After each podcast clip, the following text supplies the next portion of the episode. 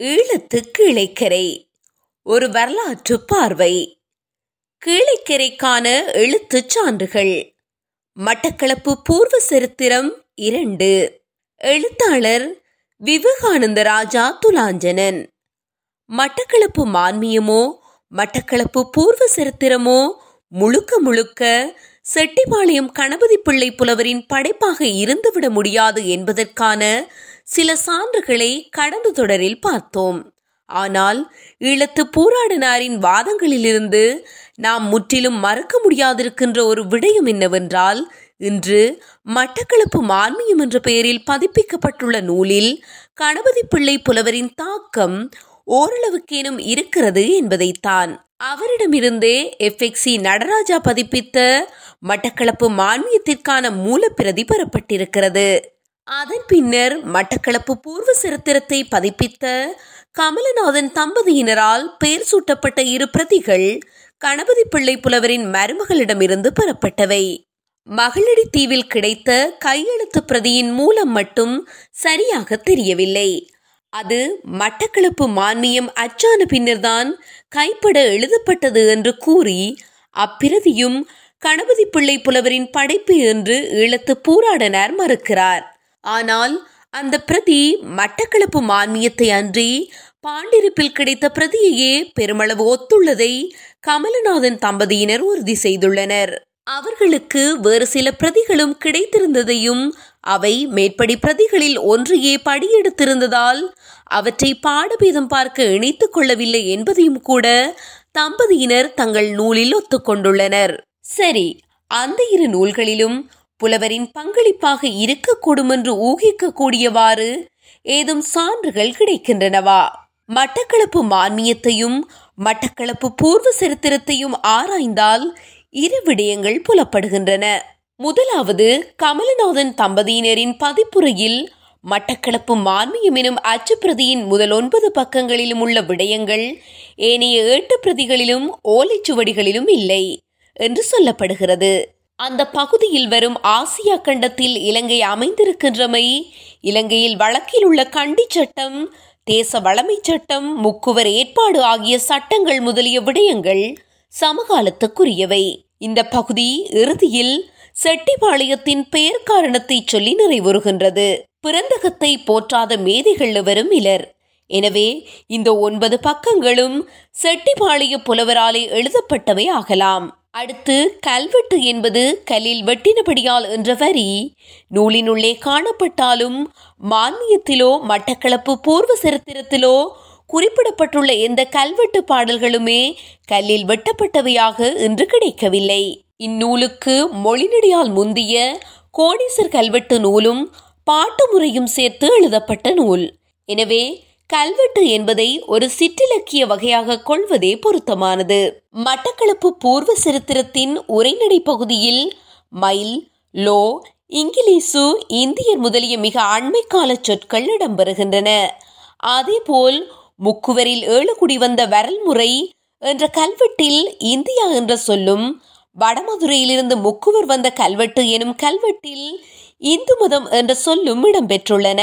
இவ்விரு சொற்களும் இருபதாம் நூற்றாண்டுக்கு பின்னரே கீழைக்கரை தமிழர் மத்தியில் பொது புழக்கத்துக்கு வந்த சொற்கள். எனவே உரைநடை பகுதியிலோ கல்வெட்டு பகுதியிலோ புலவரால் எழுதப்பட்ட அல்லது திருத்தப்பட்ட சில பகுதிகள் இடம்பெற்றிருக்க கூடும் திருப்படை பத்ததிகளின் மூல ஏட்டுச்சுவடிகள் கிடைக்காத நிலையில் இந்த ஒப்பீட்டை கராராக மேற்கொண்டு அந்நூலில் கணபதி பிள்ளை புலவரால் எழுதப்பட்ட பாகங்களை வேறு பிரித்து அறிய முடியாதுள்ளது. இது எப்படியோ சந்தேகத்திற்குரிய பல இடைச்செருகல்கள் அடங்கியிருந்தாலுமே கூட மட்டக்களப்பு பூர்வ சரித்திரத்தை பிற்கால நூலென்று முற்றிலும் ஒதுக்கி தள்ளிவிட முடியாது. அந்நூலில் உள்ள பெரும்பகுதி கீழைக்கரை தொன்மங்களையும் குல வழக்கங்களையும் தொகுத்து எழுதப்பட்டவை என்பது முன்பும் சுட்டிக்காட்டப்பட்டது. எடுத்துக்காட்டாக பெயர் குறிப்பிடப்படாமல் ஆடக சௌந்தரி சந்தன பிள்ளையில் மட்டக்களப்புக்கு தெற்கே கிடைத்ததும் அவள் வடக்கிலிருந்து வந்து திருகோணமலையில் கோவில் கட்ட முனைந்த அரசன் ஒருவனை மணந்ததும் ஆயிரத்து எண்ணூற்று அறுபத்தேழில் ஒரு ஆங்கிலேய பாதிரியாரால் பதிவு செய்யப்பட்டுள்ளது. ஆக மட்டக்களப்பு மான்மியமோ மட்டக்களப்பு பூர்வ சரித்திரமோ விவரிக்கும் செய்திகளில் பொருட்படுத்தக்கூடிய வரலாற்று செய்திகள் உள்ளதா என்பதை ஆராய்ந்து நாம் முதலில் உறுதிப்படுத்திக் கொள்ள வேண்டும். எனவே மட்டக்களப்பு பூர்வ சரித்திரம் நூலில் பயன்பட்டுள்ள சந்தேகத்துக்கிடமான கலியுக ஆண்டு வரிசை அரசனரசியரின் பெயர்கள் என்பவற்றை இயன்றவரை தவிர்த்து கிடைக்கும் தொன்மங்களை மொத்தமாக தொகுத்து அந்நூல் கூறி வரும் செய்திகளை பகுப்பாய்வு செய்வோம். மட்டக்களப்பு பூர்வ சரித்திரம் கூறுவதன்படி ராவணன் காலத்துக்கு பிறகு இலங்கையில் இயக்கர் நாகரின் போரின் தொல்லரசுகள் நீடித்திருக்கின்றன. கலிங்க நாட்டின் தலைநகரான சிங்கப்புரத்திலிருந்து நாடு கடத்தப்பட்டு இலங்கை வந்த விசயன் மூலம் இலங்கையில் விசயதுபீவ அரசு உருவாகின்றது. விஷயனுக்கு பிள்ளை பேரின்மையால் கலிங்க குலத்தவன் ஒருவன் இலங்கைக்கு அனுப்பப்பட்டு பட்டம் சூட்டப்படுகிறான். இவனது வருகையை மட்டக்களப்பு பூர்வ சரித்திரம் கலிங்கனின் முதல் வருகை என்கின்றது. இப்படி இயக்கரும் நாகரும் ஆண்ட இலங்கையில் சிங்கர் வங்கர் கலிங்கர் எனும் முக்குலத்தாரின் ஆட்சி ஏற்படுகின்றது. ராமாயண குகன் வம்சத்தைச் சேர்ந்த இந்த முக்குலத்தவரே முக்குகர் ஆகினர் என்றவாறு இத்தொன்மம் விரிகின்றது. இலங்கை இந்த முக்குலங்களுக்காக மூன்றாக பிரிக்கப்பட்டமை அடுத்து சொல்லப்படுகின்றது. இத்தொன்மம் இலங்கையை ராசநாடு ரோகணம் மாயநாடு ஆகிய திரிசிங்கள நாடு என்று மூன்றாக காணும் பாலி இலக்கியங்களிலிருந்து பெறப்பட்டிருக்கலாம். மறுபுறம் பத்தாம் நூற்றாண்டுக்கு பின்னர் தோற்றம் பெற்ற திரிசிங்கள தேசம் என்ற எண்ணக்கரு சேர சோழ பாண்டிய முத்தமிழ் நாட்டிலிருந்தே பெறப்பட்டிருக்கக்கூடும் என்ற ஊகமும் ஒப்பிடத்தக்கது. மட்டக்களப்பில் முதலாவது அரசு உருவாவது சிங்காரத்தோப்பு அணைக்கு மேற்கிலேயே. அங்கு முன்பு விசயனால் கொல்லப்பட்ட இயக்கர் அரசன் ரகுவம்ச காலசேனனின் இளைப்பாறல் மண்டபம் இருந்ததால் அதை மீள நகராக கருதி குடியேற்றங்களை செய்கின்றான் கூத்திக மன்னன் புதிய நகரொன்றை அமைப்பதற்காக அங்கிருந்த மேட்டுக்களப்பு எனும் ஏரி மண்கள் கொண்டு நிரப்பி மூடப்பட்டு மாளிகை அமைக்கப்பட்டு மட்டக்களப்பு எனும் நகரம் உண்டாகின்றது. இப்படி நீர்நிலை ஒன்றை நிரப்பி காவலரனாக மாற்றி கோட்டை அமைத்த செய்தியொன்று முக்கார கதன முதலிய சிங்கள நூல்களிலும் வருகின்றது. அவை சொல்வதன்படி வடமேற்கு இலங்கையின் நல்ல முதலியார் எனும் முக்குவர் குலத் தலைவன் கலா உயா ஆற்றுக்கும் மகா உயா ஆற்றுக்கும் நடுவே கல்முறிவு எனும் இடத்திலிருந்த குளத்தை தூர்த்து மாளிகை அமைத்து அதன் அணைக்கட்டை கோட்டை சுவராக மாற்றி வன்னியருக்கு எதிராக போர் புரிந்தான். வடமேற்கிழங்கையின் கலா உயா மகா உயா கல்முறிவு எனும் பெயர்களோடு ஒப்பிடத்தக்க வகையில் கூத்திகனின் மட்டக்களப்பு அமைந்ததாக சொல்லப்படும்.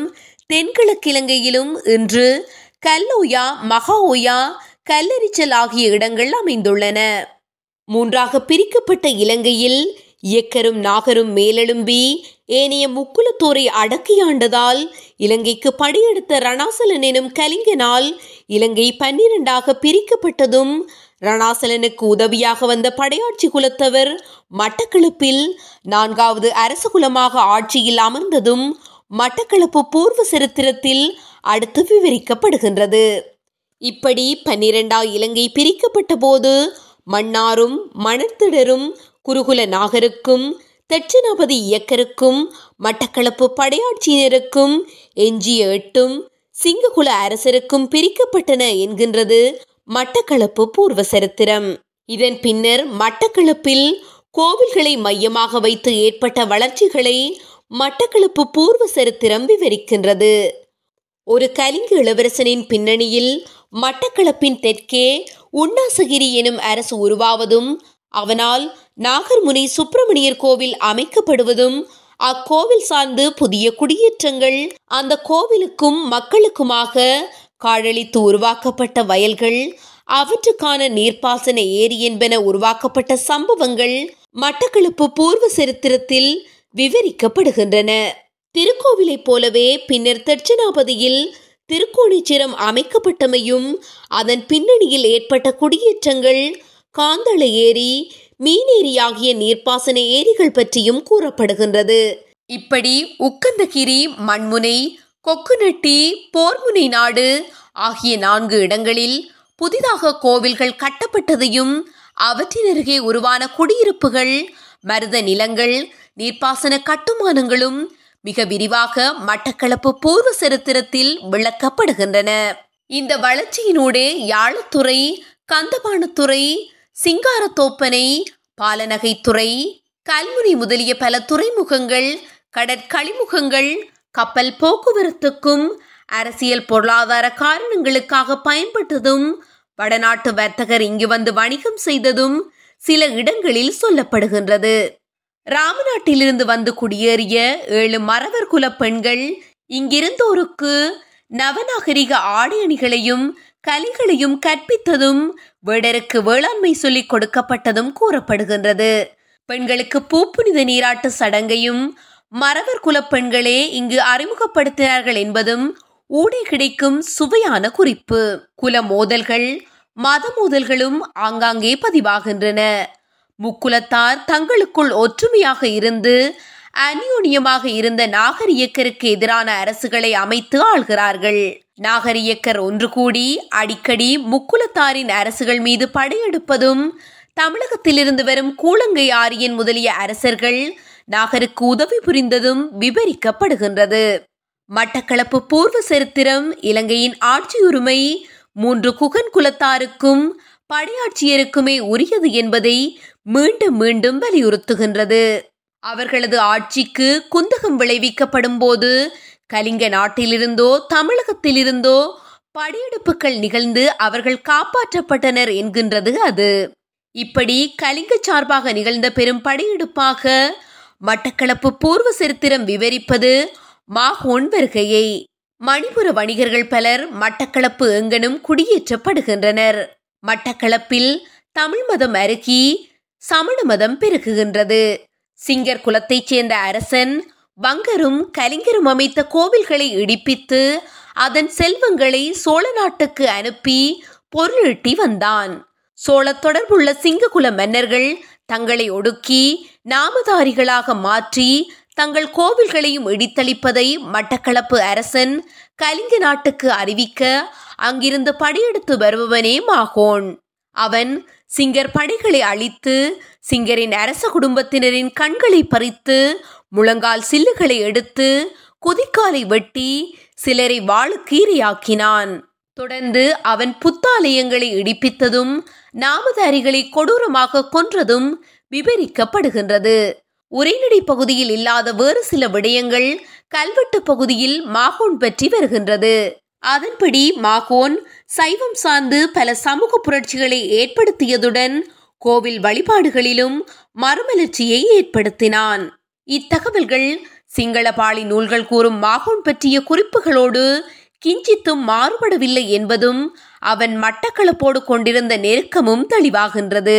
மாகோனுக்கு ஐந்து தலைமுறைகளுக்கு பின்னர் மட்டக்களப்பு நான்கு பங்காக்கப்பட்டு மண்முனை வடபகுதி படையாட்சியருக்கும் மண்முனை காலிங்க குலத்தவருக்கும் மட்டக்களப்பு வங்க குலத்தவருக்கும் உண்ணாசகிரி சிங்க குலத்தவருக்கும் ஆட்சியுரிமை வழங்கப்படுகின்றது. பின்னாளில் கண்டி பேரரசாக எழுச்சி கண்டபோது மட்டக்களப்பு அதிபர்கள் கண்டியின் கீழ் தங்கள் அதிகாரத்தை ஒப்புக் கொடுக்கின்றனர். பின்னாளில் போர்த்துகேயர் யாழ்ப்பாணம் வந்ததும் வடநாட்டு செட்டிகள் துலுக்க வணிகர்கள் இங்கு வந்து குடியேறியதும் போர்த்துகீசருக்கு எதிராக கண்டி மென்னன் மலாய் வீரர்களை மட்டக்களப்பில் காவல் வைத்ததும் கூறப்படுகின்றது. யாழ்ப்பாணமிருந்து போர்த்துகீசரை அஞ்சி ஓடிவரும் மக்கள் குடிபுகும் இடமாக மட்டக்களப்பு விளங்கியது. அப்படி மண்முனை திக்கதிபனின் அனுமதியுடன் குடிபுகுந்த ஒத்துக்குடா கந்தப்பன் மட்டக்களப்பு திக்கதிபனின் தவறான தகவலால் கண்டி அரசனின் ஆணையின் கீழ் கொல்லப்பட்டதும் கந்தப்பன் குழந்த கண்ணகி விக்கிரகங்களும் குடிகளும் மட்டக்களப்பில் ஏழு ஊர்களில் குடியேறியதும் அடுத்து விவரிக்கப்படுகின்றது போர்த்துகீசரை அடுத்து ஒல்லாந்தர் வருகை தந்ததும் அவர்கள் போர்த்துகீசரை அகற்றி கண்டியரசனுக்கு மட்டக்களப்பை பாரம் கொடுத்ததும் அக்காலத்தில் பஞ்சம் ஏற்பட ஒல்லாந்தர் குறைந்த விலைக்கு நெல் கொடுத்து மட்டக்களப்பு மக்களை காப்பாற்றியதும் மட்டக்களப்பு திக்கதிபர் ஒல்லாந்தருக்கு மட்டக்களப்பை கொடுக்க சம்மதித்ததும் தொடர்ந்து வர்ணிக்கப்படுகிறது. யாழ்ப்பாணத்திலிருந்து வருகை தந்த பஸ்கோல் முதலி இங்கு கிறிஸ்தவம் பரப்பியதும் ஒல்லாந்தருக்கு எதிராக சதி செய்ததும் அவர் ஒல்லாந்த அரசனால் நீக்கப்பட்டு அரசு தண்டனை வழங்கப்பட்டதும் கூறப்பட்டு இறுதியில் மட்டக்களப்பு இரு பகுதிகளாக பிரிக்கப்பட்டு ஒல்லாந்தரின் கீழ் கந்தப்போடி அருமக்குட்டி போடி ஆகிய இருவருக்கு நிலைமை போடி பட்டம் வழங்கப்பட்டு ராசாதி ராசசிங்கன் காலத்தில் ஒல்லாந்தர் மட்டக்களப்பை கண்டியரசிடம் ஒப்படைத்து நீங்கியதும் சொல்லப்படுவதுடன் உரைநடை பகுதி நிறைவுறுகின்றது. தொடரும்.